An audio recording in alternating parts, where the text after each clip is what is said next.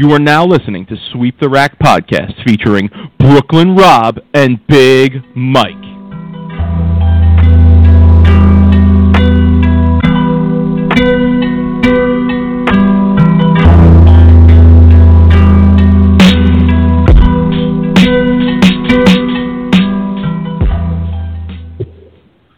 Rob, what's good, homie?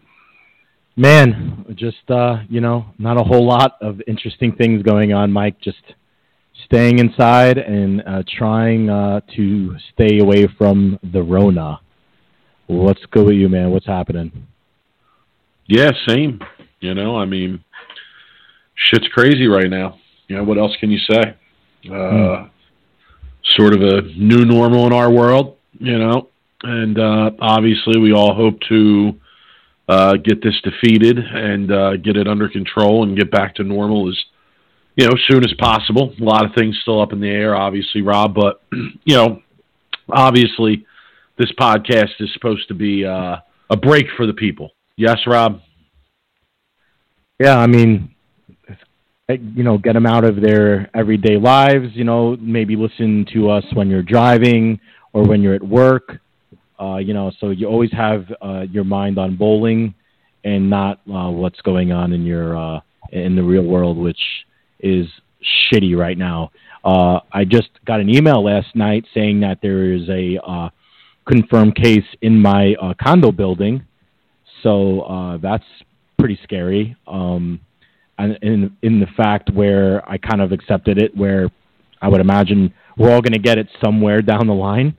Um, we just hopefully get it later than earlier so that there's better treatments and vaccines. So, uh, yeah, that's a little bit scary. Uh, and I don't have any like protection or masks or anything like that. So, um, I have a friend who's going to be sending me like an emergency care package who uh, like manages a Target. So, anyway, yeah, um, not a lot going on in the bowling world. Uh, so you know we're going to drop a, a, a great interview tonight, Mike, and maybe uh, talk a little bit vintage bowling. What do you think? Yeah, we're definitely going to uh, keep the conversation light, hopefully, and uh, give the people something to entertain themselves. Yeah, I think the interview that we have tonight is the amongst amongst the best we've uh, we've done. Period. Um, you know, quite quite quite the guest uh, for us. So yeah, really, uh, really excited to put that out and let the people hear it. Um, you know, we've been doing a lot of work, Rob. You know, we we got a lot in store for the people. You know, I'll say that. There's uh, a, lot of a lot of people jumping into the bowling uh, podcast slash media game right now, Rob. You know, you and I, you and I text a lot about it uh, off the air uh, when we see various things pop up. But you know, listen, uh, if you're gonna if you're gonna rock with us, you know, you better bring your A game, baby, because uh, the, the the material we put out there, uh, I don't know, it's got a different slant to it. So uh, we come with that different vibe. But uh, yeah, tonight is no exception to that. And uh, yeah, I'm I'm excited, Rob. Here's the thing, Mike, and this is what what separates us. And look, and you know, when you send me those, I don't really pay a whole lot of attention to what uh, other people tell, are doing out there. Tell them, Rob. Tell them why you're mad, son. Tell them. here's the thing, Mike. We're the only podcast out there right now that doesn't have a, a agenda. We don't have an agenda. We're not lined up with anybody. So we don't have to watch what we say. We don't have to care who we piss off. Um, we're not in this podcast industry or whatever, the game, right? We're not in it to piss people off. We're not in it to make enemies, right? We're not. We're, we're here to say, tell the truth and entertain. And and, and set opinions. And my opinions might sometimes be a little bit off the wall, but that's what they're that's why they're opinions, Mike. Um, uh, but as long as we're entertaining people and people are enjoying listening to it, they're laughing and maybe getting a little bit of a you know fun bowling facts and some fun bowling news, then you know I'm I'm with it. So I'm not here to like be some kind of like news reporter and and I'm going to leave, that to the to the professionals. I'm here to entertain and I'm here to give opinions, and, and that's kind of I guess my piece, Mike. Yeah, word up. So uh, so going with our uh, our guest tonight. You know, we're we're we're kind of going down. Uh, and I'm not I'm not going to say old school, but like you know, definitely a little bit. Uh, you know, not not current, right? I would say for our our uh, our, our guest tonight. Um, so, Rob, you you and I wanted to do uh, a flat ten list for the people, especially you know during this time when there's not a lot of entertainment sports wise on TV. People might be wanting to go back and watch previous PBA shows.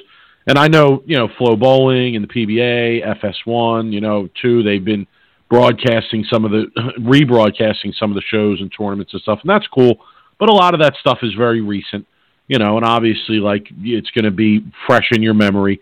So, Rob, you, you and I were were thinking about some older shows, yes, that that strike us as some of the best that we remember from our, our younger days of watching the PBA tour. Mm, another flat ten to kick your ass at Mike, huh? I mean, I don't really uh, know if I have another ass kicking in me, but you know what? Challenge accepted. Yeah, I would love to talk about my top uh, top five favorite shows growing up, uh, but this one's more of a not a, a a competition. Is more of a just opinion, and and we like different shows for different reasons. Uh, so uh, yeah, I would love to get this. So uh, let's let, let's roll. You want to do it right now? Let's do it. Uh, to be clear, you're the only person who believes that. So go ahead, you can hit it. But just okay. be clear, you're the only person who believes that. Right. Well, we went flat ten. Okay, and you people, you know how this works. Uh, Rob and I both get five slots on a top ten list, and uh, the topic tonight is, you know, not only nostalgic from from to go in line with the theme of our guest tonight, somewhat, and uh, but really, Rob, a lot of these uh, that we're going to mention people could really go back and rewatch, and it would be worth their time. W- would you agree with that? Oh yeah, I mean YouTube is a wonderful platform to go and research a lot of old bowling shows. Uh, there's also some good Facebook groups you could follow too that uh, play some old old bowling shows. Uh, but definitely love nostalgia, Mike. I've been known to obsess over the 80s and 90s, and it's not just movies and music, but bowling. Because to me, okay. bowling was the best. So. All right, so here here were the, uh, the the stipulations. We're giving our top five then, right? Each five slots each. Uh, top five shows, PBA shows, but this is pre 2000. Okay, so the shows have to be from 1999 or prior. Okay? Perfect. You want to go roll or you want me to start? Uh, go ahead. You can go first this time. All right. My first show, I wish I had some like music where like the nostalgia music, you know, comes on. Uh, my first show is the 90, 1991 Fairlanes Open. Uh, Mr. Del Ballard needed seven pins to win to beat Pete Weber and threw it in the gutter. And if you go back and watch that show, it, it's heartbreaking. There's drama. Petey didn't even know how to like react when Del threw that gutter ball, and uh, it's it's just man, I I just watch that show makes me feel like just uh, hurt for Del Ballard. Okay, uh, and I'm not going in any particular order here. I'm kind of just throwing them out. Uh, my first show that I would put in my top five of you know best shows to me that that I remember pre 2000. Uh, one, and this is kind of an obscure one, but uh, listen, I'm telling you, go watch it, go check it out. Uh, the 1996 Rochester Open. Okay, I'm gonna read. I'm gonna give you the guys on this show. Okay, Ernie Schlegel, Norm Duke, Walter Ray, Pete Weber. Chris Hooper was the was the fifth guy on the show. Not real familiar with him, but if you go and watch it, you'll check it out. Uh, here's why this is a great show. I'm not going to say too much about it. I don't want to give spoilers here, but you will if you watch this show in the opening match. Uh, Pete Weber bowls Walter Ray, and you will if you listen closely at the end of the show, at the end of the match, Walter Ray, or I'm sorry, Pete Weber, after the after the announcers discussed during the match some of the struggles that Pete Weber was having at this time and some of the changes that he was trying to make to his game at this time, which included getting more under the ball. You will hear Pete Weber, if you listen closely, at the end of the game say, I just can't do it. I just can't do it. And I just that that blew me away in that show, and that show always uh, you know struck me because it was like, wow, this is Pete Weber, and he's out there saying, and he was frustrated trying to do these new things and and make these changes to a game. But again, Ernie Schlegel, Norm Duke, Walter Ray, Pete Weber, go check that out. 1996 Rochester Open, YouTube it. Uh, Rob, obviously I'm killing you already, but go ahead. Uh, one of my favorite shows growing up, and, and this is one of my like greatest moments. Just re- I remember watching this as a kid, and that's kind of how I did this list. Is just trying to remember really like what stuck out because I mean we used to watch bowling every Saturday afternoon, and whenever Yeah. else it platformed. Uh, Mike Aulby, 1993 Wichita Open, bowled a second televised 300 game against David Ozio, 300 to 279. Mm-hmm. And Mike, you remember that 10 frame, Mike, Al- after Mike Aulby threw that 12 shot, was like watching like Superman, like do the impossible, like as a kid. And I was 12 years old at that time, so watching a 300 game is pretty unbelievable on TV. So yeah, that was one of my uh, top five favorite shows. Yeah, that was a sick match. That that that I mean, yeah, that match is like one of the best matches in PBA history. You know, got got to be top three. I mean, two seventy nine to three hundred, and uh, you know, two legends there, obviously. So yeah, good uh, good pick with that one. All right, my next one, again, a little bit off the beaten path. That's the way I roll. Uh, this is kind of a personal one for me, but again, I give this my stamp of approval to go on YouTube and check it out. And I'll bet a lot of people either haven't seen this show or aren't familiar with it or won't remember it. Uh, 1999, PBA put on an outdoor show in Bryant Park in New York City. And I, I was there. I was there. I went to the show. You can you can peep me in the crowd in the back with my uh, girlfriend at the time, no longer no longer associated. But uh, you can you can peep me there in the back in the crowd, and I'm just I'll just give you a few little pieces here. Uh, it was one of the first times that Rudy Rebs made a show. I was just about to say, I was about to throw that out, Mike. I was just like, I knew Rudy made that show. Yep, he was we- Yeah. using a gator, right? A gator. No, he was using a No. 3D offset hammer. Oh, because I Yeah. remember he was my gator. Remember that ball? yeah, yeah, that was going to be another one of my points was that you know he uh he was using a a um uh you know a 3D offset hammer which we just discussed on a previous episode. Uh Eric Forkel, Eric Forkel on that show, uh Yeah. rocking some sunglasses. Uh Yeah, yeah. Drew Carey Drew Carey, who at the time was uh, was known for the Drew Carey show, was there. So really, just odd shit going on on the show, but interesting. Go check that one out. 1999, Bryant Park. Go ahead, Rob. Yeah, I remember that. Uh, okay, so uh, I'm gonna my third favorite show. I can't believe it. I can't believe it. Uh, sorry, Randy, if you're listening. Uh, 1995 Tournament Players Championship. The dreaded, famous Stone 8 Pin and Ernie Schlegel acting like an absolute asshole. And Mike, I, I know that there's uh, been Randy's been on uh, our show, and he's been also quoted saying that he just can't believe that he didn't rip the guy's like throat out or punch him in his face at the at that time. Uh, but yeah, uh, I mean, how could you not put that moment uh, in that show in a top five before 2000? I can't believe it. I can't believe it. Love that shit. It's hilarious. Yeah, I, I, honestly, I don't think uh, I'll ever forget like where I was or what I was doing while I was watching that show. Uh, I had just finished bowling uh, league at Adams Lanes, and I was at uh, a friend of mine's house. His name was Jim Louie, and we would go after uh, bowling and watch bowling at his house and order pizza and eat food. It was a bunch of us, and man, when that happened, like the room just exploded. I mean, it just exploded. It was crazy. It was it was really one of the craziest sporting event outcomes that I remember from my youth of watching sports. You know, and yeah, it was just uh, remarkable, remarkable uh, uh, ending there. Okay, so that's your third one.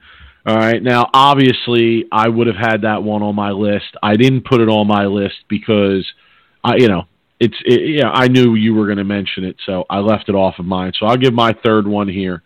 Uh, again, little bit of a personal slant to this one, but if you go watch the show, you'll see what I'm saying. Uh, Rob, you you'll appreciate this, and anybody from our area really that grew up in our time will appreciate this. The Johnny Petraglia Open was always a huge event in our area, right? I mean, it was not like it's not just for the PBA bowling, but just for bowlers in general. Oh, dude, the Friday night, the Friday night of the final block of match play was my favorite thing to do as a kid to go there and watch. Like literally, like I look forward to it like all year. Yeah, and, and and I agree. And a lot of the times we would all be there together, running around the building, watching, checking it out.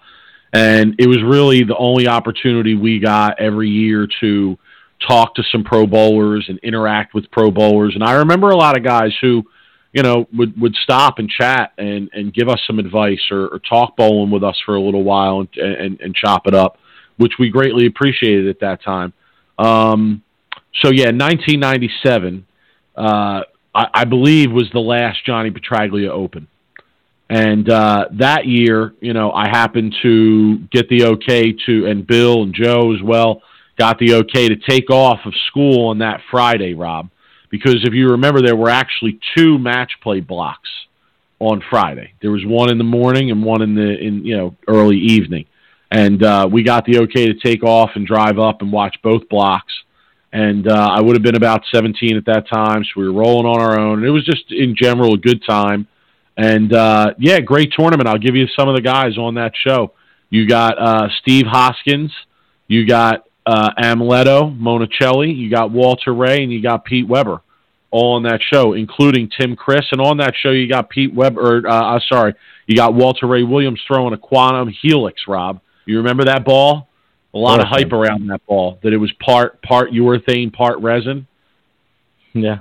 Oh, yeah. Right? That, so that gold for, yeah, the gold strip in it. So for all you young bulls, you want to see some bowling ball history, go check that show. You'll see, you might see something you've never seen before. So that would be my third one. 1997 Johnny Petraglia Open. Go ahead, Rob.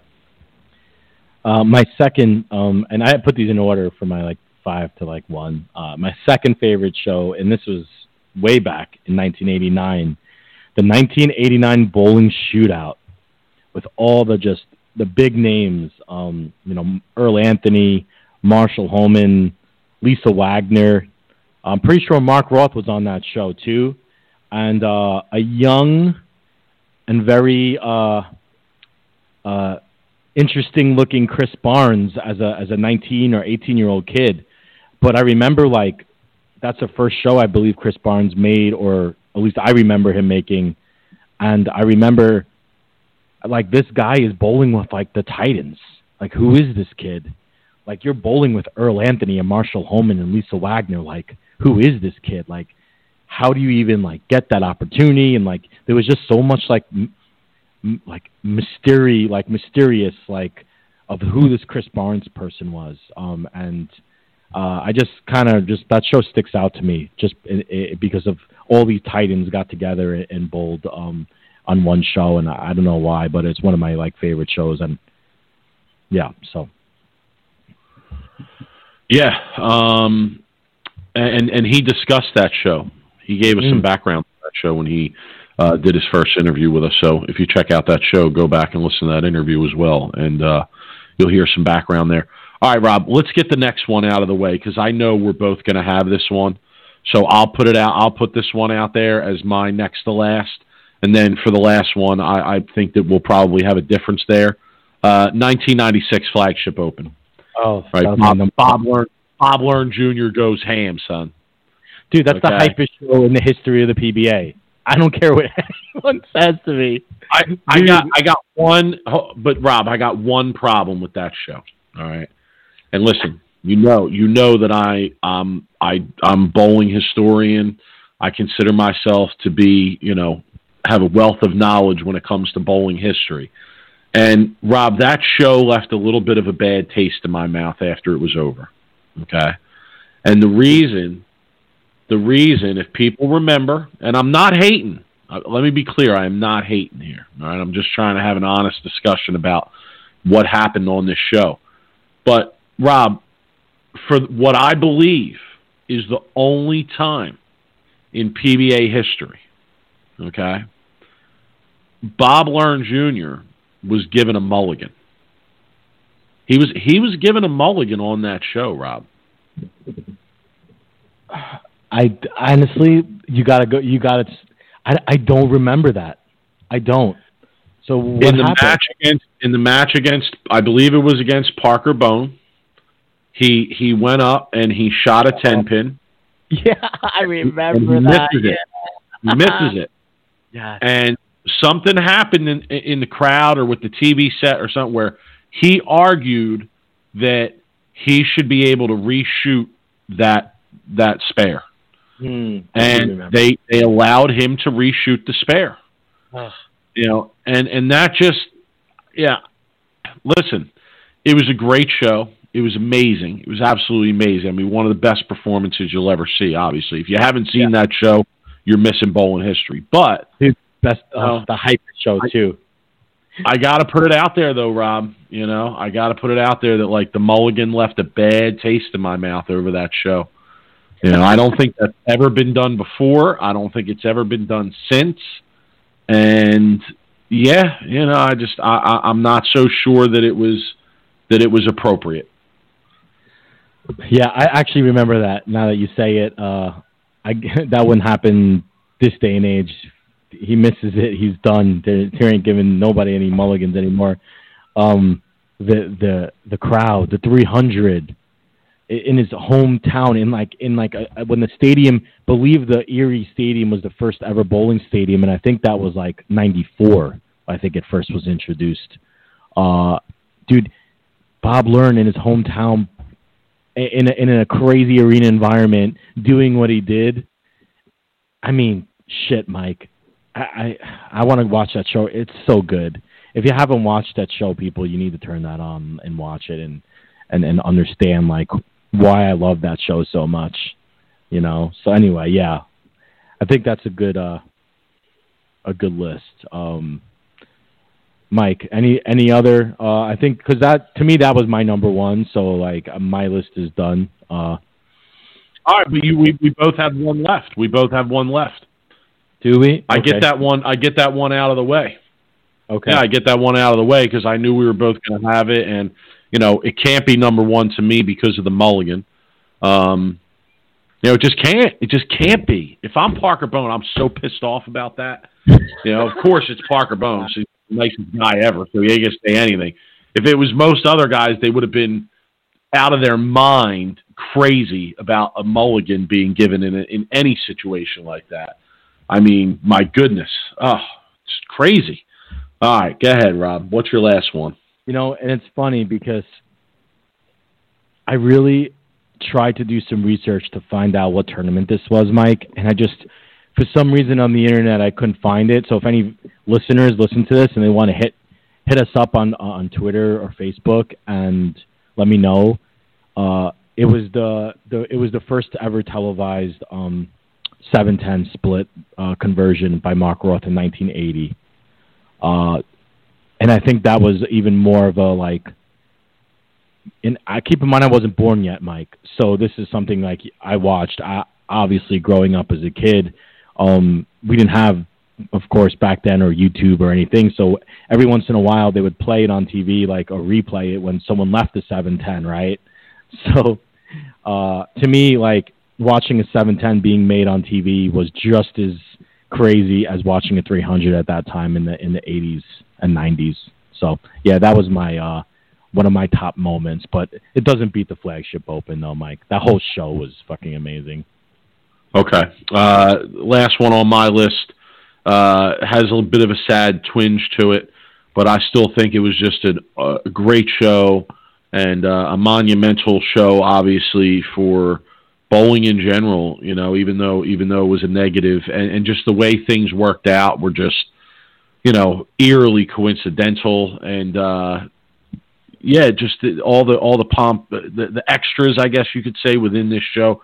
But that would be the final show on ABC in 1997, uh, where in the final match, in the final show on ABC, uh, with Bo Burton and Chris Schenkel announcing, and and really announcing through tears for for most of the show. Uh, doesn't Pete Weber uh, meet Walter Ray in the final? I mean, what what more uh, coincidental drama could you ask for than on the last show on ABC after all these years and you know bowling kind of having to admit that it was on the downtrend. Uh, you know, you have these two icons of the game, even at that time, uh, facing off against each other in the final match. So I won't won't talk about the result there. If you want to go watch it, and perhaps you haven't seen it, but uh, Rob, that caps up our flat ten list of great shows from our bowling memory uh, pre nineteen ninety nine, and uh, obviously people you can uh, you can email Rob and, and let them know that uh, that I mopped this shit. So go ahead, Rob, hit it up. Right. But we went flat ten. Yeah, All right, Rob. I, just, I want Go to throw ahead. out some real quick. Yeah, real quick. Uh, I like the listeners or people out there who listen to hit us up uh, and let and let us know your favorite shows and moments uh, when you guys were growing up.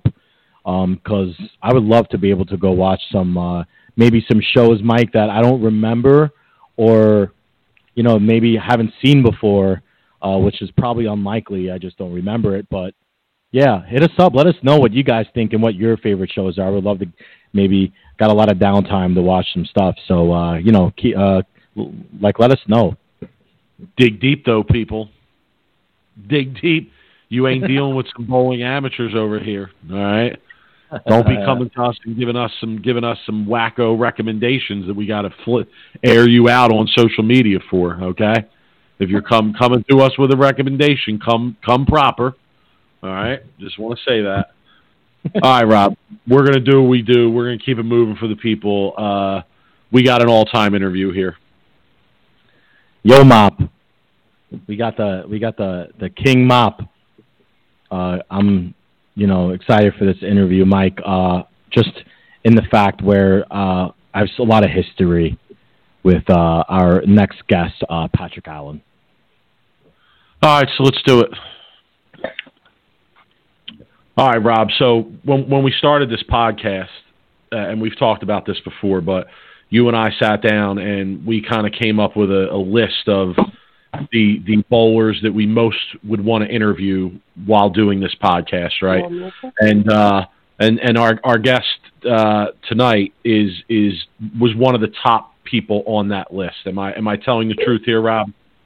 Absolutely. Uh, we came up with this list, and we wanted to talk to some of the the most, I'd say, biggest personalities in bowling today, and uh, you know when we were growing up as well. And uh, this, you know, uh, this gentleman that we're going to interview, uh, Patrick Allen, is by far one of my favorite bowlers. Um, just in one in the fact where I grew up watching him uh, not on TV, but actually in uh, a league out in Long Island when I was a kid, and uh, I, I got kind of got to see him go from being, you know, one of a, a New York legend to a PBA, you know, Hall of Famers. So it's kind of a, a, a great interview, I think, because of just the history that he he brings and his personality and, and, and character as well.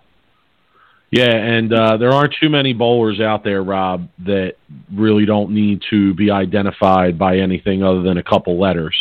But when you say PA, you know everybody in the bowling world knows who you're talking about, right? There's there's no mistaking uh, who that is and, and who who we're referring to. As you referenced, PBA Hall of Famer, Rob, we got to ask him because uh, there's some discrepancy about number of titles here. It could be 13 with two majors. It could be 14 with two majors. We're going to ask about that right away. But uh, we're we're thrilled to welcome him on the show for the first time, uh, Mr. Patrick Allen. Mop, how you doing? Hey man, it's you, you guys are getting really good at this thing, man. With uh, all the uh, all the smoke you were blowing, it was pretty impressive there on the intro. Thank you, man.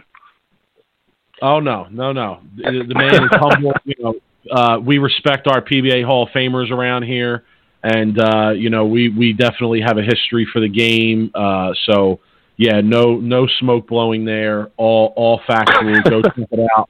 Go check it out on the PBA bio site. So let's ask you first. Why is there an asterisk next to the number of titles you have? Do you know what is it? Is it fourteen or the only reason why, the only reason I could think that is because um, the last tournament that I had bowled on television was the PBA. Uh, it was the Regional Players Championship in 2015, and I guess I was getting credited for a title, and then I was not getting credited for a, a title. So I think that's probably what the discrepancy is.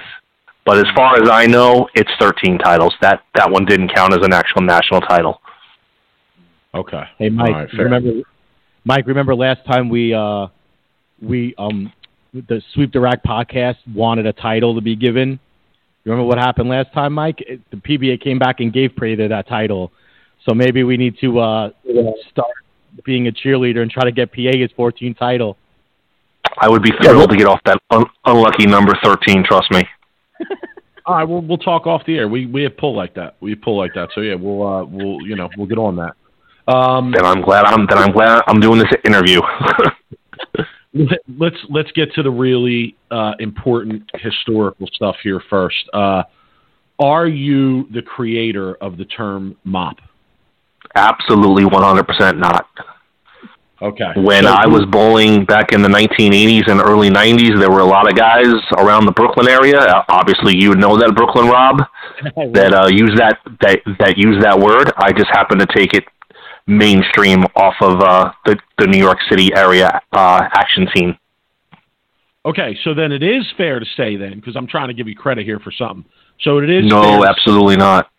that you popularized the term. Yes, I did with without without question. Yes, but did Okay, I see, did I invent that word? No, no, absolutely not. All right, we have something in common then because there's a term. There's a. I'm from Philly, and there's a Philadelphia term, uh, John, and and I have I give I give myself credit really for popularizing uh, that word throughout uh, other places of the, of the country and spreading that around. That's actually now in the dictionary. Rob, that's another thing that we need to uh, rally for is mop in the in the dictionary in the Webster's dic- dictionary. I will congratulate you on, on, on your term that you've made mainstream, although I've I've never heard it, so I will still congratulate you though. Thank you, thank you, Not that appreciate that. popular.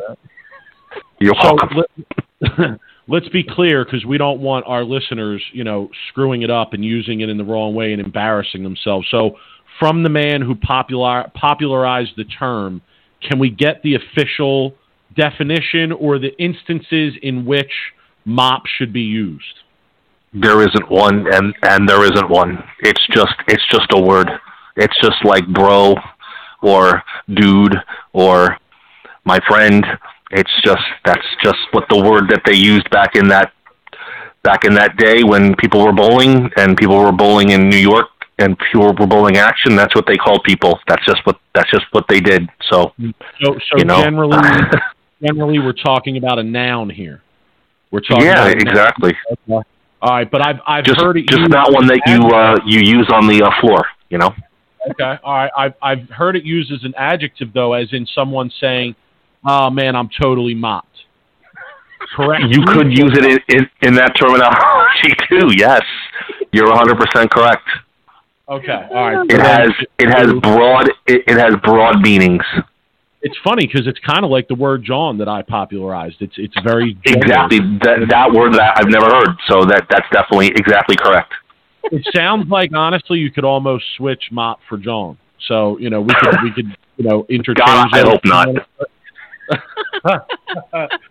So, okay, we, we just want to be helpful. We want to make sure that our listeners, you know, have the correct uses and terminology. So, folks out there, you're talking about a noun or an adjective, and uh, feel free to go and, and spread spread the gospel of the mop. You know, I actually I'm going to say this. I never said this on the podcast before. Rob might get mad at me. Rob's an '80s nerd, and everything is about the Really? 80s.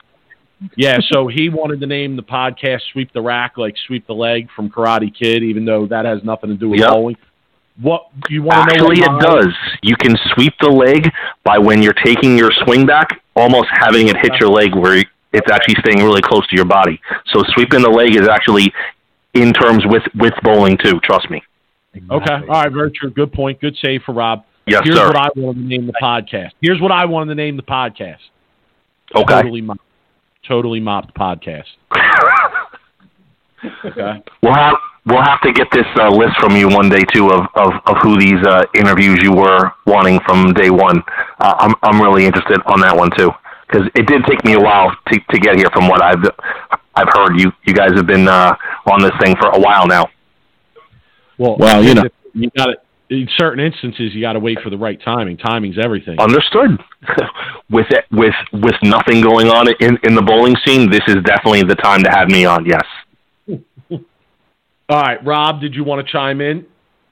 Well, one of my other people that I want on is Rudy Revs, and I still can't find him. So, uh, Oh, know, I'll find them. Don't worry. okay, see that, Mike? We could get we get Rudy Revs because you know I love I, it. I definitely want to get into some of those stories, and I, I know you got some good ones. So, uh, Oh God. not just Rudy, You know, but- there, there's a lot of people that, that, that are probably on your podcast who don't even know who Rudy Revs is. I know. Yeah, That's it's why sad we had but Joe true. Stillman on. we had Joe. You guys Stillman. had you guys had Mike Newman on, really? oh Joe No, Stillman. no, Stillman. Oh, Joe Stillman, Yeah. Yeah. another another legend. Yeah.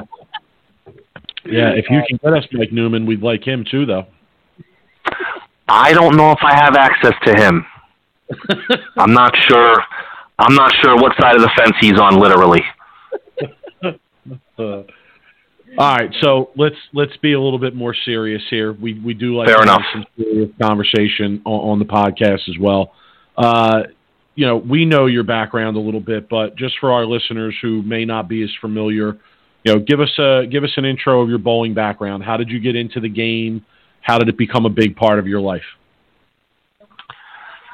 I'm gonna say it was probably the same way it was for you guys.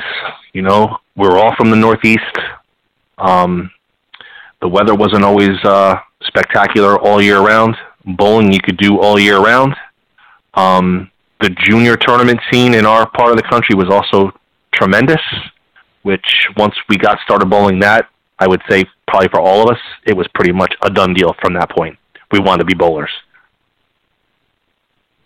Would you guys agree Yeah. with that? Yeah, absolutely. I mean, and I, I, I want to clarify. I would assume you're you're referring to the JBT Junior Bowlers Tour Oh.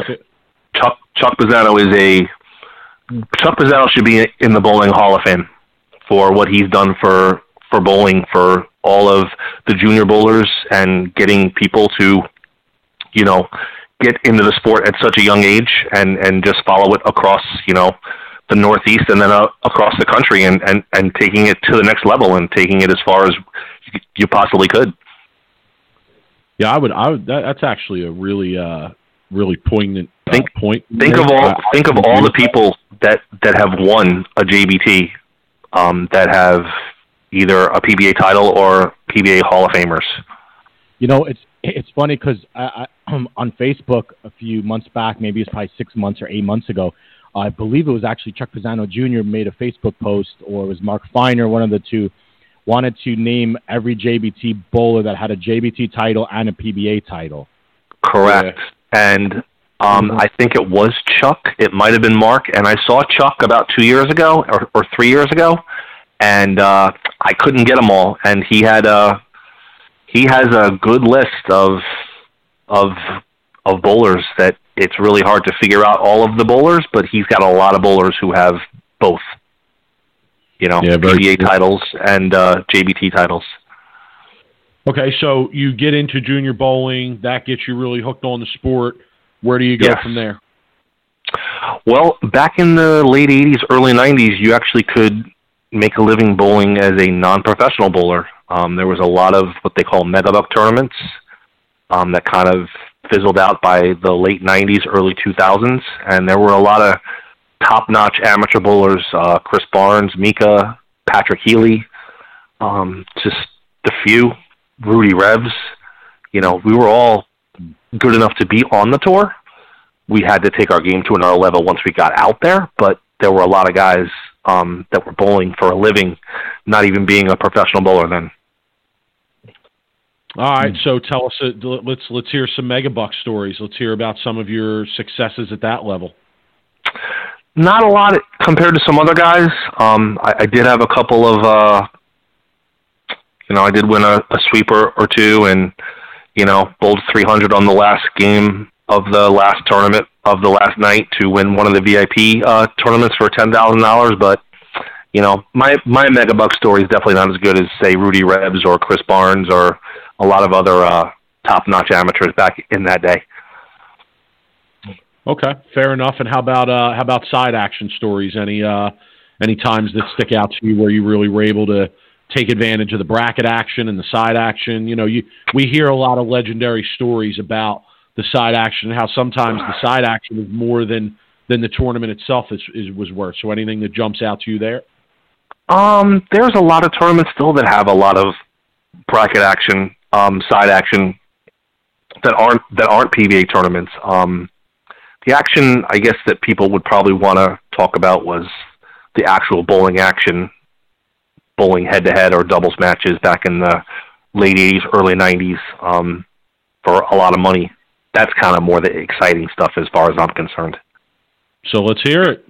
What do you got? We love it. Well, I'm sure, I'm sure, I'm sure Mr. Brooklyn Rob's heard of this story about the uh, the the the, the Vialli seven ten match. Remind me. I, I've I'm I'm. Oh getting come on, man! Really? You never heard about this?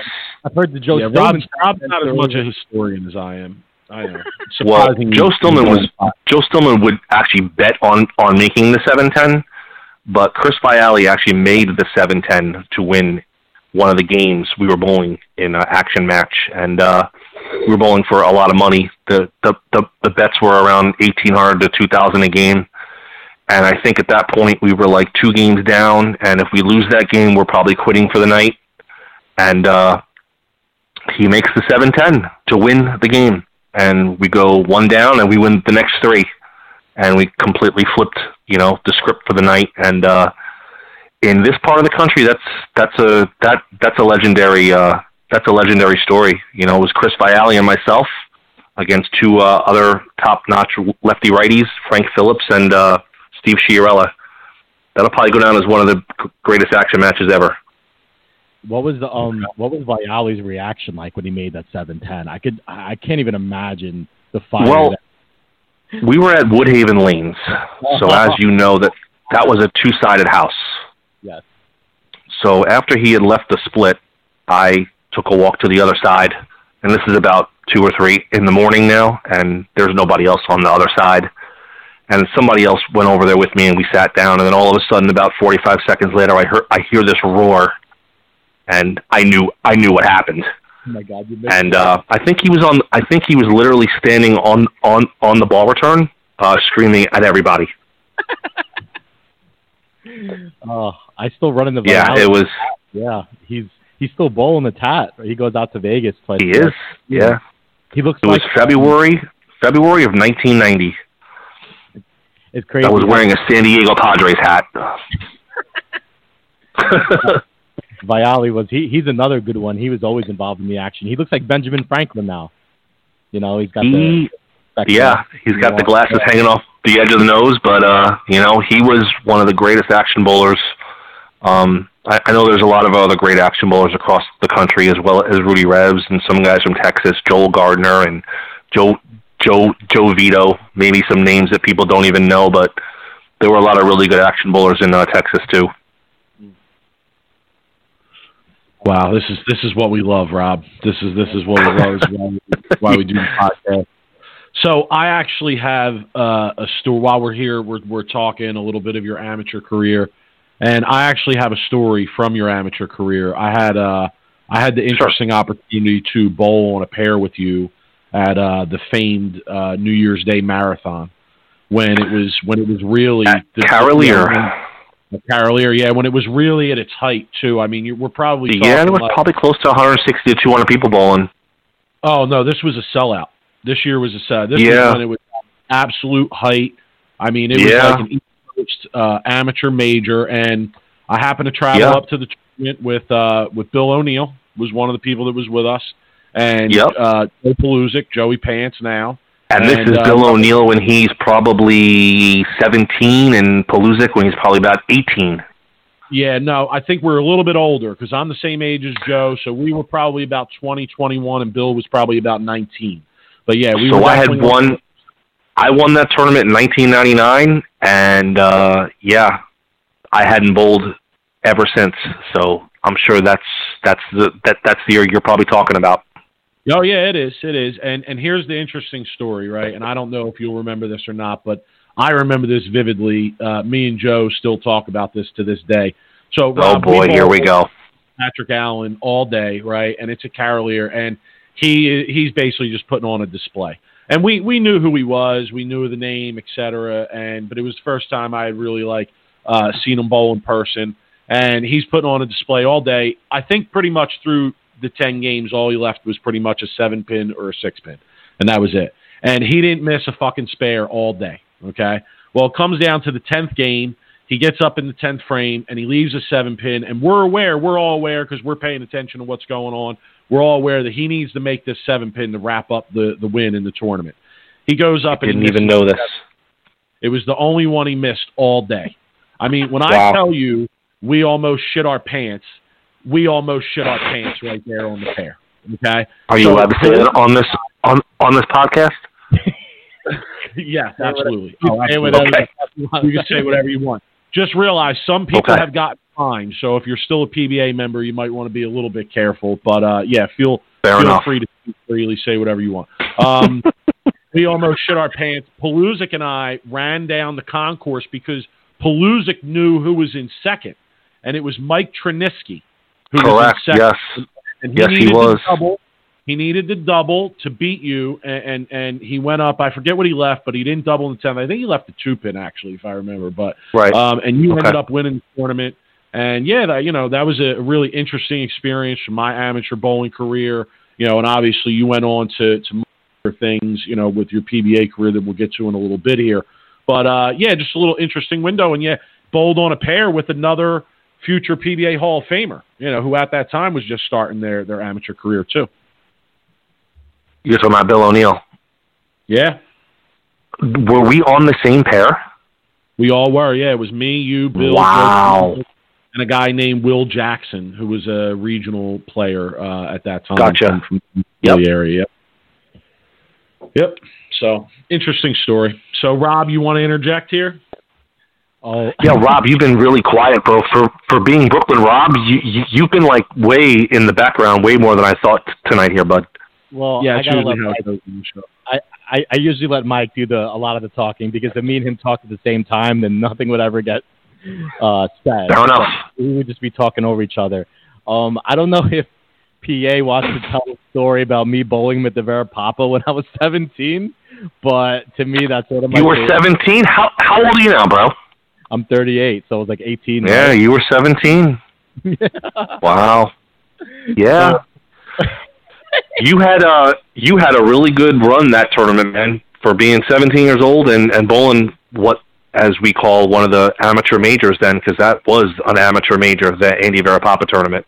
Yeah, it was. Um, I guess from what I remember, the tournament was like 95 or like 96 finalists, and uh, the left side was pretty good during all time. Six, 64, but yes. Oh, was it? It was a 64 bracket, right? Like Six- that's what it was. 64 yeah but it's kind of an interesting tournament how he does the seating jim jim Yeah. lustig god god rest his soul one of the one of the best uh amateur tournament directors of all time uh, another guy that should be in the bowling hall, hall of fame too Yeah, he did a lot for the bowling out on the East Coast, without a doubt. without question he's one of the biggest influences of bowling in the new york tri-state area for about a 20 year stretch I got I got to interject real quick. Like I remember seeing the paper result printout things that would go around from his events, Yes. and like not being able to like I couldn't wait to bowl one of those events when I got done with junior. Absolutely. bowling. It was, the- it was one of the first things that I put on my list of like, all right, stuff Yes. I need to go bowl. I got to go bowl one of these Varipapa Jim Lustig events. And uh, yeah, Winning a Lustig tournament, whether it was a small tournament that paid fifteen hundred or two thousand, or a major, was a big a, a big deal to win a Lustig tournament. Oh Yeah, yeah. sure. So this tournament, first place I believe was sixteen. Was it sixteen thousand or It was sixteen thousand. Yes.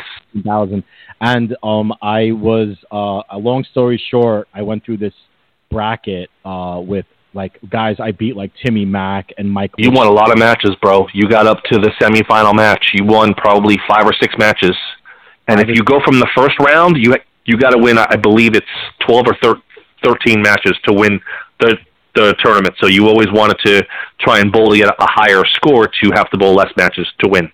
Right. So I, I I started from the first round, Mike, and I ended up in a step ladder uh, with me and three lefties: Patrick Yep. Allen, David Eisenberg, and Chris Hayden. Yes, you did. Wow. And wow, David Eisenberg, what a name, yo! Oh my God, he threw it so And- so good. Oh my God, He was a mind- good he was a good bowler. Yes. Yeah, he was a great bowler. Um, first time I ever saw that kid throw a bowling ball, I wasn't sure I had ever seen anybody throw it better in person. I I, I, I shit Wow. I mean, he he he, yo, his game was like i- impeccable. Seriously. Yeah. So, How is he doing? Does, does, does anybody know? Yeah, he's on Facebook friends with him. I Yeah, he's see good. him. A lot of he's a family, he's a family man. He's got a family, and Because he had he had he had beaten cancer at a pretty young age. he Yeah. yeah, Yep. yeah. And I think that's where he started. Good for him, man. Yeah, he's a, he was a good dude too. I mean, he's a, still a good dude, but he's a good dude. Um. Anyway, so get to the match. I bowling. I'm bowling Patrick Allen, right? And I we, this is the first time like we don't. I, I don't know PA at this. I don't know you. I know your brother.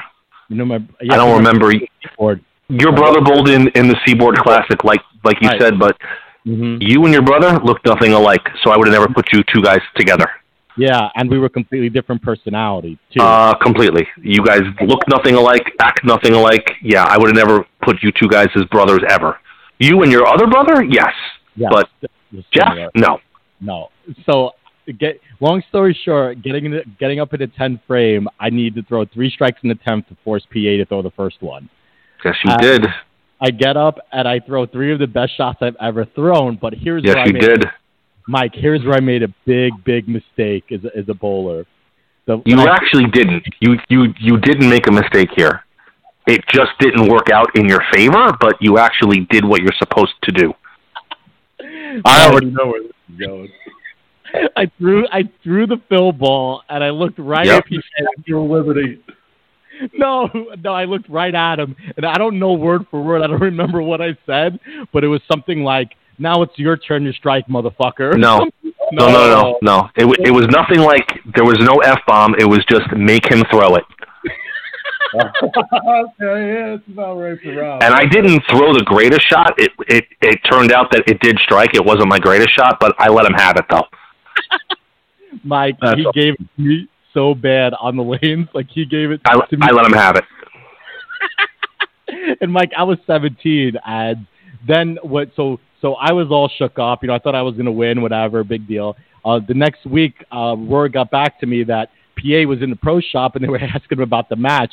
And PA says, "Yeah, I don't know that uh, kid that I bowled, but I got a lot of respect for him. He told me to throw it when I needed it, and I like that."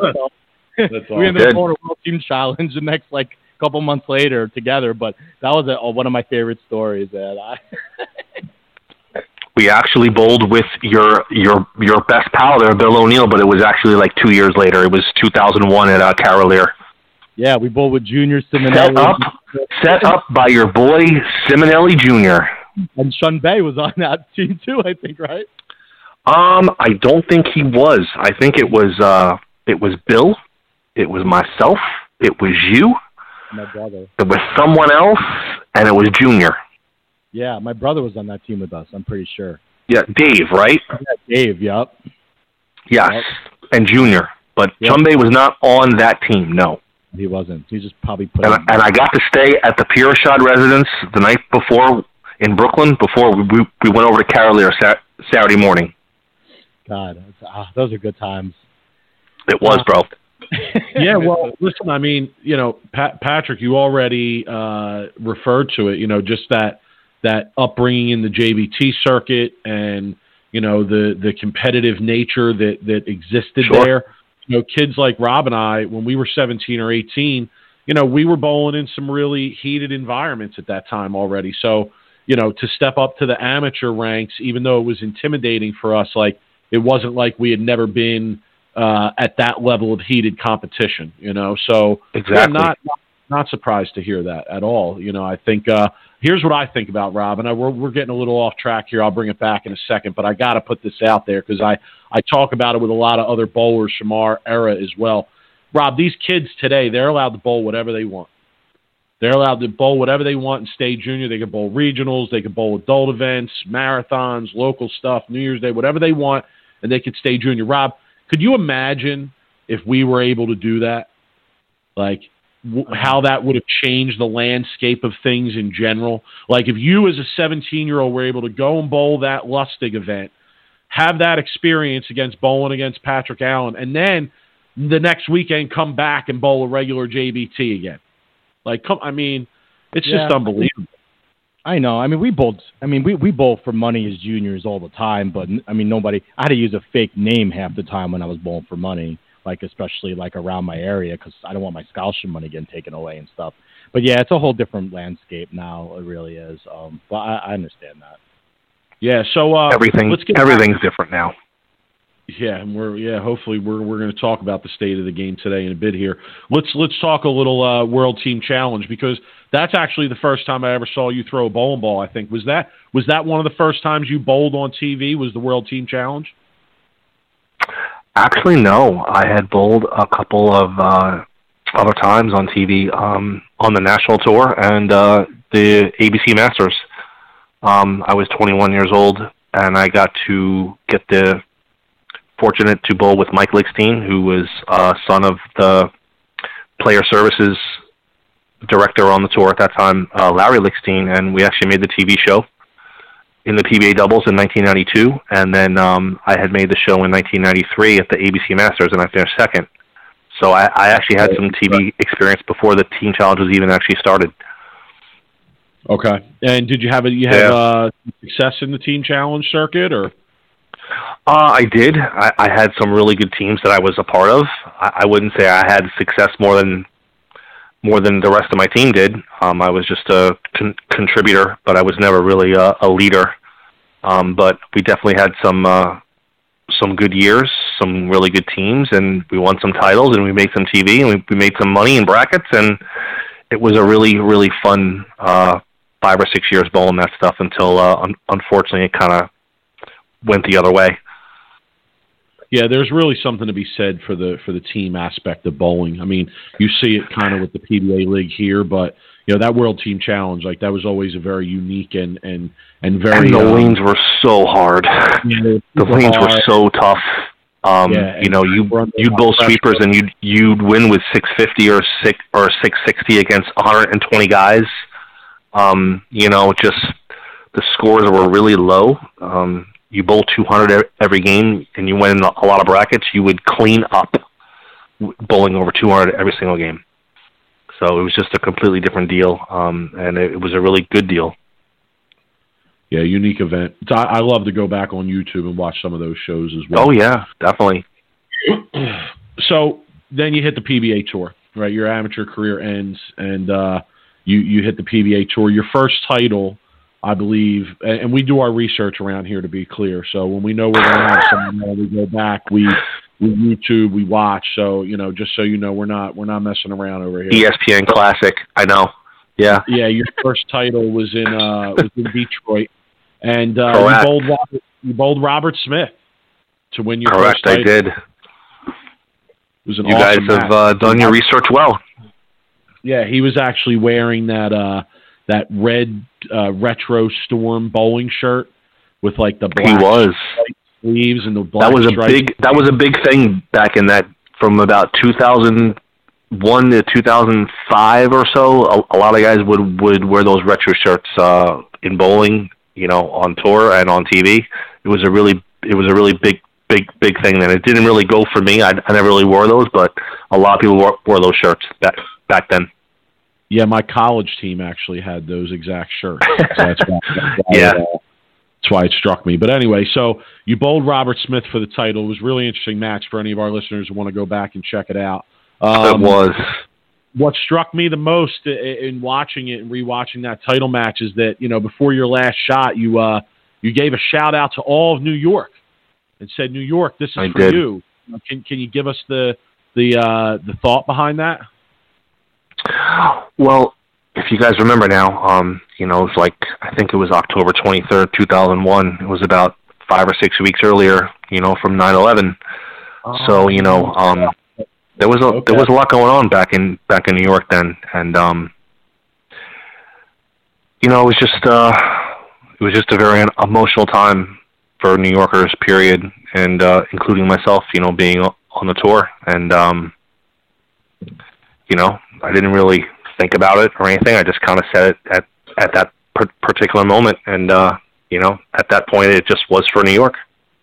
Damn, I didn't even think about that when I watched the show. Yeah, man. Rob. Yeah, man. Yeah. Okay. Yeah, and then uh, You know, it was and then you said you six, it was about six six weeks earlier. So Mm. and then you threw Yeah. a shout out to all your haters too. I remember. there was a couple of them. I remember that, and I, I kind of feel like that had something to do with uh, uh, some. I, I don't remember, but I maybe I'm thinking maybe a message boards or some some shit was getting was getting thrown out on the internet and and, and whatnot. So the internet was kind of getting into a, a big deal then, but um, it really didn't have anything to do with the internet. It had to do with some people that had said some things to me over the summer before that season before that season on tour started, and um, you know, I I kind of knew I was close. I knew I was ready to turn the corner, and uh, they basically told me I was never going to win, and I was fooling myself bowling out there. I was I was I was kidding myself. If Rudy Revs couldn't win, what am I doing out there? And um, I actually remember telling them, "I'll guarantee you, I'll I'll, I'll dedicate my first one to you." And I, I got the chance to to do it thanks to Jim Kelly and Rand, Randy Pedersen. Yeah, yeah, it was a interesting post-win interview. I would say when I uh, It was, When uh yeah. So, yeah, but I kind of I kind of thought that they kind of knew what I was going to say or kind of what how it it was going to go, so they gave me the chance to do it. And um, fortunately, you know, it was a good interview. It was a really good show, and um, you know, I I got some things to say that maybe some other people couldn't have. So I was very happy for that. Yeah, well, listen, me and Rob talked about it when uh, when we set this interview up. Like, you, you, Rob always advocates for more emotion on the show, and so do I. I think that you know uh, when a show has emotion, it's definitely a better show. And and you're one bowler that whenever you made the show, most of the time, if you were bowling well and you were in it, you know, you could always count on on Patrick Allen bringing the emotion to the show. You might have a point there, but as Rob will tell you, things were different 20 years ago. Um, people were a lot more emotional on the lanes, just about everything. And the today, these younger kids, they're they're they're great bowlers. They're phenomenal bowlers, but they're just not that emotional. And you know, um, they don't really let their let their let their guard down when they're on TV. You know, they do get excited, but not to the point where it was maybe 20 years ago. Uh, you know, Mike. You know, what my favorite PA moment was on TV. Uh, I gotta, I gotta throw this moment out. Uh, 2000, I believe it was 2005 uh, U.S. Open uh, when you tied with Mika, uh, and you went to a roll. Yeah. Now, Mika, I, I noticed like doing, you know, just doing some homework that you bowled Mika a lot on TV. So I can only imagine you guys bowled each other a lot during match play and round robin and whatever else there was. Um, so was that like your biggest rival? Was that would you say somebody who was always like you guys were always going at each other, and then when you beat him in that roll off, you started yelling at the uh, crowd, uh, talking about uh, uh, n- new year, new result, or, or something like that? Because I think he got the number. So what I will say about that is, um, I really didn't bowl Mika a lot besides TV. Um, the way that they used to do the seeding back then with the tour, they would kind of protect their stars, where the higher guys up in the point list would not meet each other until the TV show. Right. So the the the guys way up in the top five or six or ten in in the point list would never meet each other until TV. So I really never bowled Mika very much until television. The guy I couldn't beat was Walter. I couldn't beat him to save my life, except on on, on television. Don't don't ask me how that happened, but I, I got a few good breaks against him on TV, but I, never really beat him very much. Um, so Mika had beat me three times the year before on television. I bowled okay that year, but um, that was the year he was player of of the year, and you know if I had beat him one or twice that that that year, things might have been different for both of us.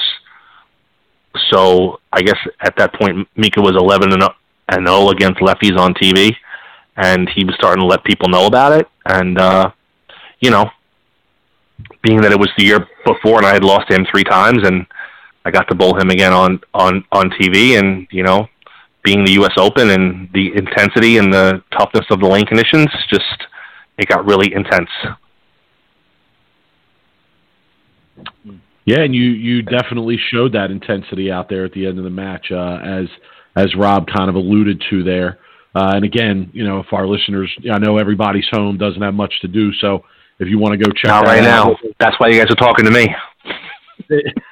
it was what Rob the uh, 2005 U.S. Open. You said yeah, that was it. 2005 U.S. Open, one of the one of the most one of the most exciting TV shows probably over the last uh, over the last decade. Well, now it's two decades ago, but that that, that was probably one of the best TV shows uh, of that of the 2000s. To, to be honest with you, It was the roll off was unbelievable. Like you got to go back and watch that roll off again. Like it was so the the motion and the intensity was so much that I'm just sitting there going, wow, this is uh, I I love e- every minute of it.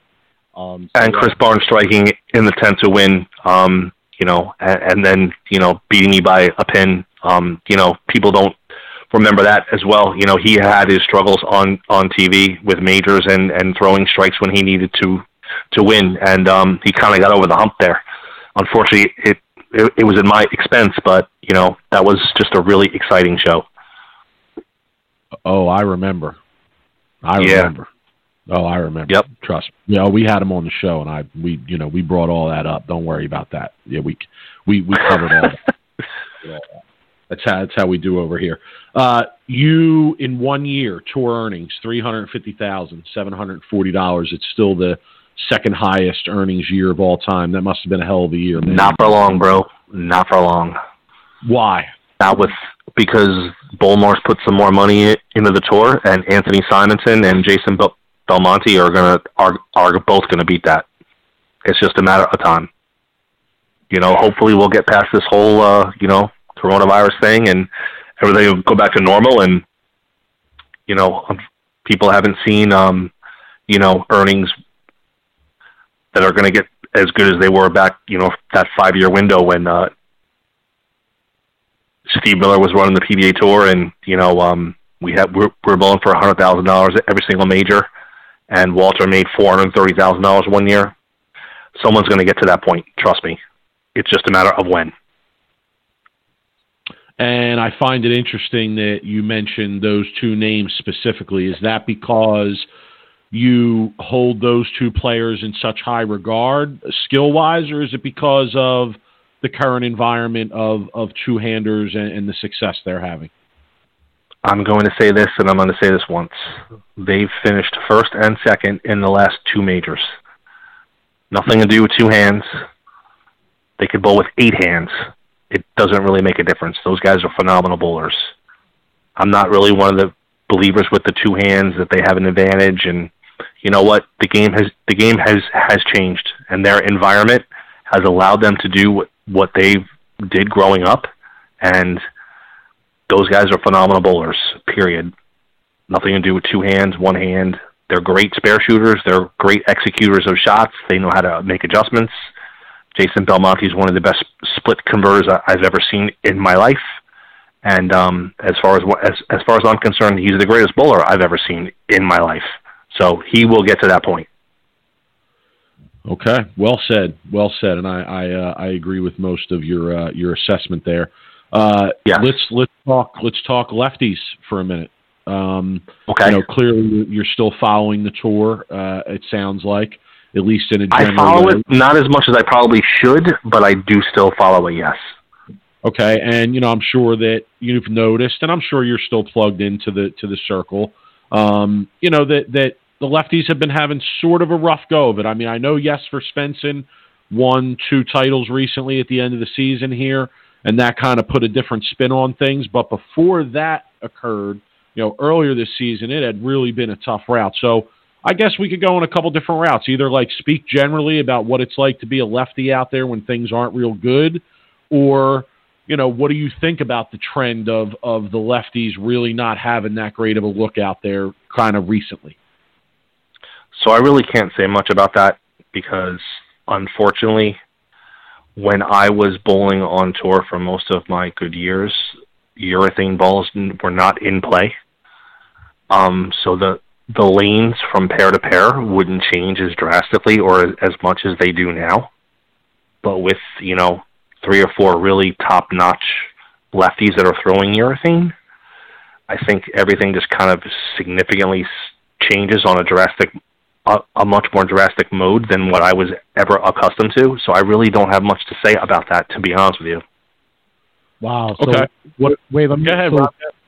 So the emer- So the you're thinking the emergence of urethane has actually been a a, a, a pretty like big challenge for the left side because of how much the lanes, how much those urethane balls are really kind of beating up the left side. I mean, is that? I wouldn't say they're beating up the left side, but if you if you go to a pair that Jakob or Jesper starts on for 15 minutes of practice, you're not going to bowl more than 160 if you're playing the lanes the same moving across the house as you were before you hit that pair.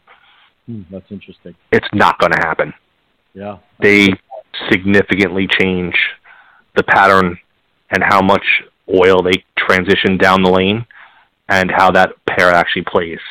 Mm. Um, I really struggled the last year or so when those guys started to be fairly or much get to that point where they were starting to be dominant bowlers. I couldn't compete. You know, and I feel bad for guys like Anthony Pepe because he's a tremendous bowler, hmm. but I know he's struggling with that whole deal, following those urethane balls and how much they changed the lanes on the left. I don't really think that the left is really that bad. I just think that some pairs are going to be really, really different compared to other pairs. And over the course of that many games against that competition, you're going to suffer. Mm, interesting. Can can you comment from your perspective? Because I'm sure there were times in the years that you were out on tour where you know maybe it seemed like there was a uh, I don't even know how like there was a little bit of a disadvantage or an advantage for one side or the other, one style or the other.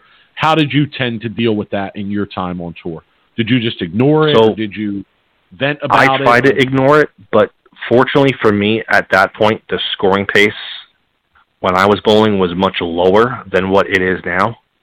So if you could kind of just block it out and make make shots and not really worry about what everybody else is doing or saying, you know, um, you could find a way when maybe some other guys would kind of use that as an excuse to not let it hinder your performance or your success. But the scoring pace now is so much higher than when I was bowling. It just makes things a lot different than when when I was, you know, more of of a dominant force out there. Okay, fair enough. Uh, I mean, you, You can were- make shows back then when I was bowling, averaging under 220. There's no chance you you, you can do that now. yeah, now the scoring pace is uh, No uh, shot. It was was pretty high. Zero shot. So in theory, it's still bowling, but the game has changed a lot, ton. And what do, what do you think is the you know are the are the root factors of of that change? technology, rev rates, um, the quality of bowlers that have come out there are that good with that much rev rate. They've just they've just completely changed the game, the professional game, and you know people that don't have a lot of rev rate, it, it's really hard for them to compete anymore. I mean, just ask one of the greatest bowlers of all time. You know, I mean, he hasn't won in ten years.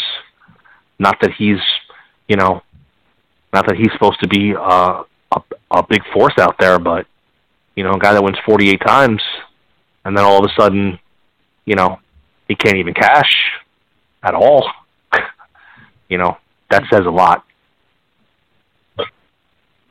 Mm, agreed. Yeah. Uh, You know, yeah, no, I, I, I yeah, the, the the statistics tell tell a part of the story, right? numbers never lie, bro. They just don't. They don't lie. You know, you got Hall of Famers that are bowling out there every week that you know are finishing at, at the bottom because they don't have the same. I'm not saying skill set because they're they're very skilled skilled bowlers, but they don't throw it the same way as the the guys that are dominating out there now. It's just it's a different game. It, it, it really makes you appreciate Norm Duke and what he's doing the last year or two. I mean, Absolutely. God. But take into consideration that Norm, both those weeks that he won, they were bowling on dual patterns. right, He wasn't bowling on one pattern where the scoring pace was significantly high. The the scoring pace was much lower, and it was two patterns. Yeah. And when you get two patterns, you see Tommy Jones on television, you see Chris Barnes on television, you see Norm Duke on television, you see more shot makers on television. When it's more one pattern and the scores, you know, get a little bit more high and everybody migrates in because it's one pattern, you don't see those guys on on TV. Mm, yeah, it's true. It's a good point. It really is. Absolutely. Uh, Patrick, you were very famous, you know, in my opinion anyway, I guess, you know, for uh, for self-talk. Do you think that's fair to say? You could say that, yeah. Loved your self-talk on TV. You Rob, he was the best self-talker in the history of the PBA. I'm giving him that title. See that the original the the guy who made Mop famous and the greatest self talker. So you got two, you got two and uh, awards on the show, PA. So you should be very proud. Those guys were so good, man, that you had to get your mindset in a totally different place than you've ever put it before to be able to compete at that level. And, you know, sometimes I had to just sometimes I had to just talk myself into it. I mean, that's just really what it it comes down to, you know. I had to talk myself into it. Hmm. You still see that every once in a while out there, Mike. Uh, I, I when I when I self talk, I usually are, are talking when I'm I'm I'm bowling really bad, and then I'm cursing myself. So Yeah, like, my my, my self-talk is always negative. yeah, always. You know, but that's the whole Yeah. year, the, the whole purpose of self talk. you know, Right, right. My, yeah, yeah. I would say like eighty-five percent of my self-talk is probably calling myself an asshole, yeah, and asshole or and like, dumbass or No. yeah, you know. and then the other, the another, another ten percent is me complaining about what somebody else has and I don't. Uh, and then the last five percent is me congratulating myself when I happen to throw a good shot. That's pretty much like how my self talk breaks down. But no, listen, I, I'm serious about that. It's something that I always notice while watching you bowl in, in big spots on shows. And you know, again, I encourage our our listeners to go back, take a look. It's it's rather interesting to see uh, to see the the mental aspect of the game play out in front of you verbally. You know, not a lot of these guys say anything. They're very quiet. They're very stoic, but it was almost like you were talking through the mental side of the game in your head while you were bowling, and and I just always found it very interesting. You know, I, I just think that sometimes if you don't, you can let the situation get the best of you. And like- um I like I that. think that sometimes it does happen for some for for some people and I was just always trying to not let the situation or the or the outcome, you know, get the best of me where I just tried to be me and not worry about so much everything else. Yeah, that's great advice for uh, for any bowler, really, regardless of uh, of what level you're you're bowling at. Um, what what led you to stop bowling on tour? Because I sucked. oh my goodness! Um, you know, we we got to the point where it was uh, it was uh, a really long stretch, over ten plus tournaments, where I wasn't even competitive. Um, you know, the body was just not doing what the mind said it wanted to do. And, uh, you know, it just becomes a point where it's just, uh, I don't want to become that person that was a great bowler, but is embarrassing himself. And I was starting to get to that point where I was embarrassing myself, and um, it was time. Mm. And that's that's the hardest part for any per- professional a- athlete. Ask Alex Rodriguez, ask Edgar Martinez, Ask any great professional a- athlete that was at one point and at the end it, it was a very painful ending. So let me ask you uh you got a um uh, I'm not sure if the big 50 birthday is coming up this year or is it already It's passed? coming. Yeah, it, it it's coming. But so, you know, you know my question. It's really it's really hard to think ahead about anything like like that, man. With what we got going on, man, it's just it's tough.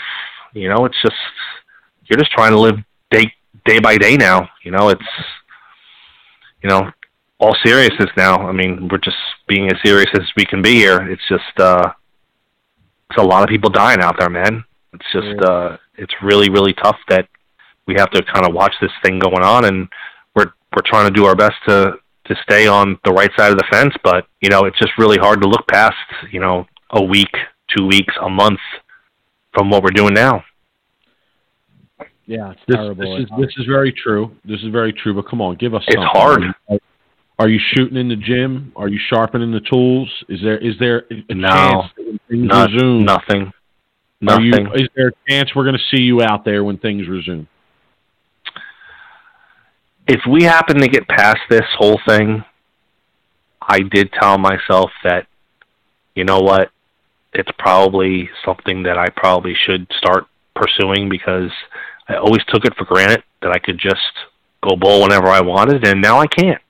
It's been a month. It's been six weeks, or you know, four, four, four weeks, three, four, four weeks, and it's going to be another six weeks. Where even if I want to go bowl, I can't. You know, I, I know I know people are going crazy. You know, they want to be able to bowl. They want to be able to do what they've been doing their whole life, and they can't do it. You know, so I think maybe that um, I'm not taking things for granted so much as I have in the past. So you never know. I want to see some. I want to see some PA Barnes matchups on the uh, on the senior tour. I want to hear the self talk. I want you giving people the business. I want you standing up on chairs and telling people it's a new year, it's a new outcome, brother. Okay. So Barnes and Mika and all those guys, they are so far ahead of me right now. I can't even imagine being even close to their level. So, you know, we just got to kind of worry about practicing and getting back on the lanes and maybe losing a couple pounds and you know, doing some things to get my body to not hurt so much. You know, we just we got to worry about that right now. I, I can't worry about Barnes. That guy's way too good, bro. Oh, come on! If the left's good, if the left's good, you know you got a shot. Come on, stop, stop being modest. I actually bowled better when the left was wasn't good. Yeah, the, fair point. Fair point. He's always yeah, always point. grinder. it was always a better grinder than than than high than wall. You know when when the left ran him over, I, I was really not a factor. I, I got to be honest with you. You know, I, I was okay, but when they seemed to not have what they were liking, I seemed to maybe thrive a little bit better for whatever situation. Okay. Uh, so we we touch up on the bowling. what about life off the lanes? Uh, what's you know what what are you doing? What's life off life off the lanes? Uh, how are things in general? they've actually been okay. Um, I've been running a pro shop for about three years now. Um, I did switch locations um, over the last six months. I went from um, North Jersey over to my old stomping grounds in Westchester County. But um, you know, things were things were going things were going pretty good, you know, and then obviously, you know, life threw us a curveball, you know, and right now I'm not really doing much, but you know, just trying to hope to get day by day and things maybe go back to normal somehow. And uh, I'll be happy to uh, get back to work. So uh, where's the shop? Give it a plug. What uh what what center Home, is the home, name? Homefield Bowl, Yonkers, New York. It, it was been it's been my stomping grounds for the last twenty years. Um, they were one of the um, one of the biggest factors for me. Um, they would let me practice with there whenever I wanted. They would order the lanes for me whenever I wanted. You know, um, the Lime Killer family, they've been great to me, and um, I, I wouldn't have got to where I got to if it wasn't for them and a lot of other people too. But I have to give my props out to them because they've been behind me 100% from day one whenever I joined the PBA in the fall of 1999. Okay, so before we finish up the interview here, uh, just Of a course. few quick things before we get out of here. We appreciate the time. Uh, I appreciate you guys having me on, man. I really do. And you guys No, do a great job. Thanks. It's been awesome to chop I up with you. still, I still want to hear that list though. Oh, Well, listen, we'll email you the list, but you're going to be a little bit upset with me with this last question, but that's okay. I always, All right. I always It's okay. the question that upsets people for last. So I got to call you out for being a little bit of a weirdo on something because I just, I don't know how this happened, but just it put, I was put in this position a few times where I was probably watching uh, professional events that Bill was bowling in, that you were also bowling in, and we ended up in the bathroom at the same time, and you would go into the bathroom uh, with just your socks on. Is it this? Is, am, am I right? I mean, I'm not. I'm not making No, this up. I, w- I went into the bathroom with my right sock on because I would take my bowling shoe off to go to the bathroom, but my left shoe would always be on. Okay, but just the right sock. I mean, what are you thinking? Are you a are you a serial killer? Who goes into No. the bathroom just their sock on? Aren't you? Because I, mean, I a lot of bad I'm not going into my bathroom. I'm not going into a bathroom with my bowling shoe on. Well, then you got to put the regular shoe on if you're not going to go shoe cover. You can't just go in with your sock. You're going to end up with a pissy sock. Bro, when I'm on five and six and I started on 57 and eight and my shoes are over there, I'm not walking all the way over there. Sorry, bro. Not happening. Oh my God. I will deal with what I got to deal with. Nothing, nothing is too much for me to avoid a pissy sock. Rob, what what are your thoughts on this? Well, I mean, look, like bowlers do weird things when they have to go to the bathroom in the middle of the squad.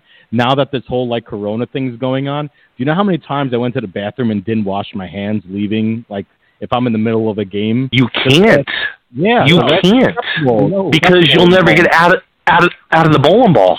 No, but I'm just saying, like that's just things like that. I know, but life life has significantly changed. I mean, it just Now you're it has. I know. Yeah, no, it's Now, true. all all You know? bowling centers are now going to need to install those Dyson uh, hand fan. Have you ever used one of those Dyson hand fans? yeah, but I have still- not. No, I know they have them in AC. I mean, they are they are the shit. Like Yeah, they look, get your like- hands No, perfectly See, dry. No, but it doesn't matter because look, you know you're in the middle of squad, right? Six, seven, eight You games. You can't wash your hands. You can't. No, your hand is in complete dirty condition. It's got the rosin, dirty. Your ball feels great. The last thing you want to do is put the freaking hands in, in, in with soap and water, and then you're you're back to square one again. Like you need twenty. Correct. Minutes. So, Mike, Now, bowl- if you have Now, we 15 or 20 minutes to not throw a shot, it's great, but you can't go to the bathroom, wash your hands, and then two minutes later throw a shot with wet hands. You'll never get out of the bowling ball. Yep. Let me Rob, tell you to something. put this up as a poll. Well, no, no, let me tell you something though, Mike. If, if you would tell me that uh, I, I would win 13 or 14 titles in two majors, and all I would have had to do was walk in a bathroom with socks on, I would have fucking, I would have been slipping and sliding down the fucking toilet. Okay. You guys are too funny, man. uh, me too, me too, no doubt. Uh, PA, last question here. We asked this to everybody the first time they're on. What is the best ball ever? I will only tell you if you have me on again. Oh, oh my god! All right, okay, yeah, no problem. So problem if on that. if if I can't be on again, I'm not going to tell you. All right, no, we'll definitely have you back on. You don't even have to answer it. The next time you come on, we'll we'll ask you again, and you can give us that answer. Fair enough. We'll think- do that. All right. I think You got any plugs? Who you want to plug? You anybody you want to uh, you want to give a shout to before we get you out of here? I've already kind of plugged who I need to plug. Um, you know, I appreciate everything you, you guys did for the last hour, and uh, I was glad to be on tonight. Thank you. Yeah, listen, PA, we appreciate the time, man. Uh, we had a very enjoyable time, and, and we'll definitely welcome you back on for sure. I want to do it again. PA, You got come it. on, man. PBA 50. Philly Mike and Brooklyn Rob. No, get Rudy to come Right. on with.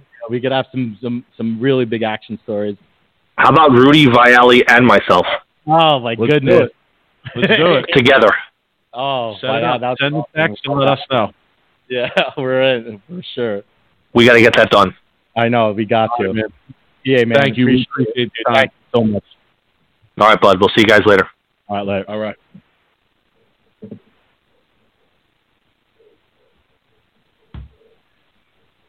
So Rob, we always uh, we always love our legends. We always love our Hall of Famers around here, man. Yo, man, I love that guy, dude. You, he's uh is is is a character, and I mean, you don't really don't get to know him until you bowl with him. And uh, you know, I was fortunate to be able to bowl with him in a World Team Challenge, and uh, I just remember like laughing the whole the whole time because uh, it just you know it's just fun and it's just a lot of shit talking and it's a lot of just intensity and it's just a good a good time. But man, like I, I just love telling those stories about PA, and uh, I really, really encourage our, our listeners to go out and, and YouTube some of his old shows, uh, and and just and when I talk about intensity and character, I'm talking shit and getting into it, and uh, he's probably the epitome of of exactly what the PBA, uh, you know, needs more of, and, and they need more of guys like him and guys that like um you know like Pete Weber and Patrick Allen and guys that just aren't afraid to you know to mix it up and talk a little shit too and and and, and show some emotion. You know, but he he made an interesting point there about the difference between, you know, uh, younger younger people today and younger people at our time, where you know there was a more aggressive edge and a more aggressive attitude. And you know what? Like I think about it more, and I think you know what? You even see that in other sports as well, Rob. Like where in think about basketball for for instance in like the late 80s early 90s mid 90s I mean, rob there were teams that wanted to kill each other Oh my god, right Nick. yeah when you think about like the Knicks and the Bulls or the Pistons and the and, Celtics. and the Bulls or Celtics. Knicks? Oh my goodness. yeah Celtics Lakers and, and and listen like there were heated heated series in in, in those Oh. rivalries right and then you kind of look today Rob and look at look at today and how things go you know, Kevin Durant had a rivalry with the Golden State Warriors. What did he do? He joined their team. Hmm. You know, LeBron has a has a, a rivalry with the Celtics. What does he do? He goes and joins a another team to to make his own big three. I, I really think he made an excellent point there. You know that today you really just don't see that same level of of competitive intensity you know, where it almost grows to like a, a hatred, you know, or a rivalry of sorts. And you really don't see that all too much. Well, you know what So- happens? Well, they, uh, these pros uh, and, and and maybe even the PBA too. If these guys sneeze the wrong way, they get fined. They get suspended. I mean, look at the history we have on this podcast. Like, it's just Yeah. you can't do anything wrong, or else they're going to lose money out of their pockets. Now, yeah, um, I don't know. I, I would imagine that maybe the suspensions and a lot of like the restrictions, a lot of what these guys can do and say were maybe a lot less back then, and now they can't. I would imagine even like the NBA too. Like these guys, you know, you leave the bench now, Mike. You leave the bench, and and you you get you get suspended and you you can't play. So you know, it's just one of those things where I think it's just people just were getting offended too easy, and then people were getting a lot of pressure, and I think it's just all social media and all internet, and you know, it's just a new generation, Mike. Honestly, Yeah, true. So, uh, also interesting to hear that there, you know, there there might be a possible Patrick Allen sighting on the PBA 50 tour. Rob. Man, imagine PA couch You know, like guys like that getting Barnes, back into it. Barnes. Yeah, listen, I, I love the PBA 50. You know, when it's on flow, I watch all the time. I mean, those are some great step ladders. Like over the last few years, you've had step ladders with Weber, Voss, Duke, Walter Ray. I mean, you know, these are like the titans of the game to me. So, yeah, when I hear that there's a possibility that somebody like him might might make an appearance out there, I, I you know, all the better, all the better. Can't wait to see it. You know, would love to to be able to watch it. Wish him luck. Hope he makes finals and and hope he puts on uh, some of the performances like like he used to back uh, back in his prime. Yeah, for sure. I think the PBA 50 would be is going to be uh, you know hundreds of times better with PA out there and uh, definitely uh, on the shows and on the, the streamings and just you know keeping it real and, and representing New York, Mike. You know he, he's always yeah. Well, Rob, you know, listen. The next thing I was going to say is, damn, Rob. If anything, that interview showed people like you. You had clout, dog. My man Rob, his name rang out in the in the Northeast bowling area. Seventeen years old, making his name ring out. Go ahead, son. You feel like people don't know. I know. I know already, but you know, if you're a listener to the show, I mean, clearly my man had had respect, put some respect on his name back in the day.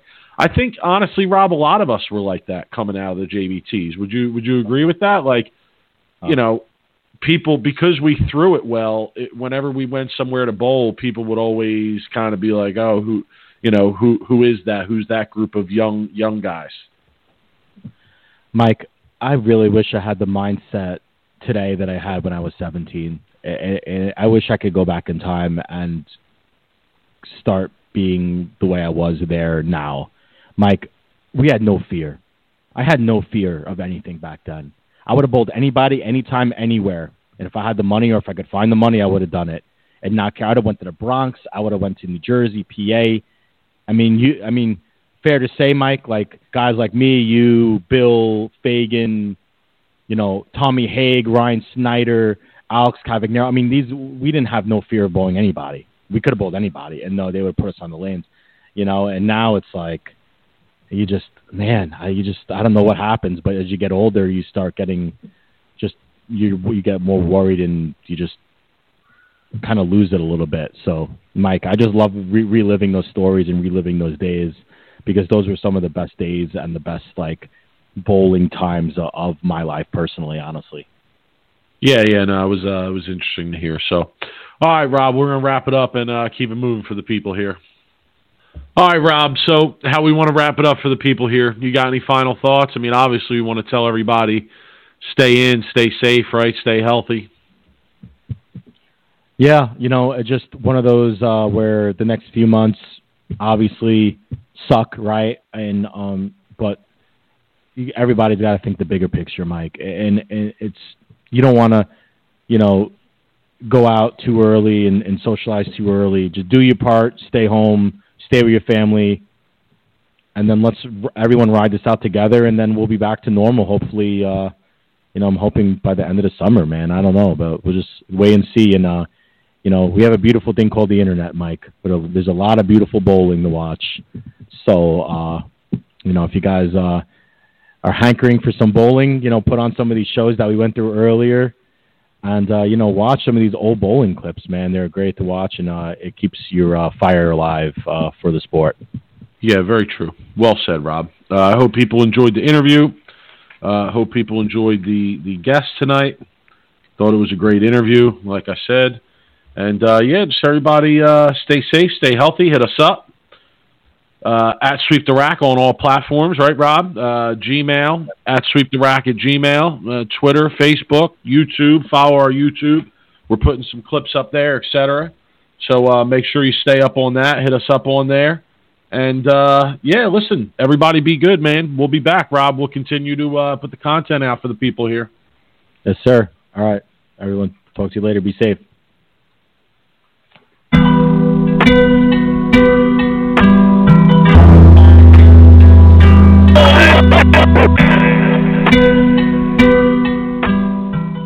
You are now listening to Sweep the Rack podcast featuring Brooklyn Rob and Big Mike.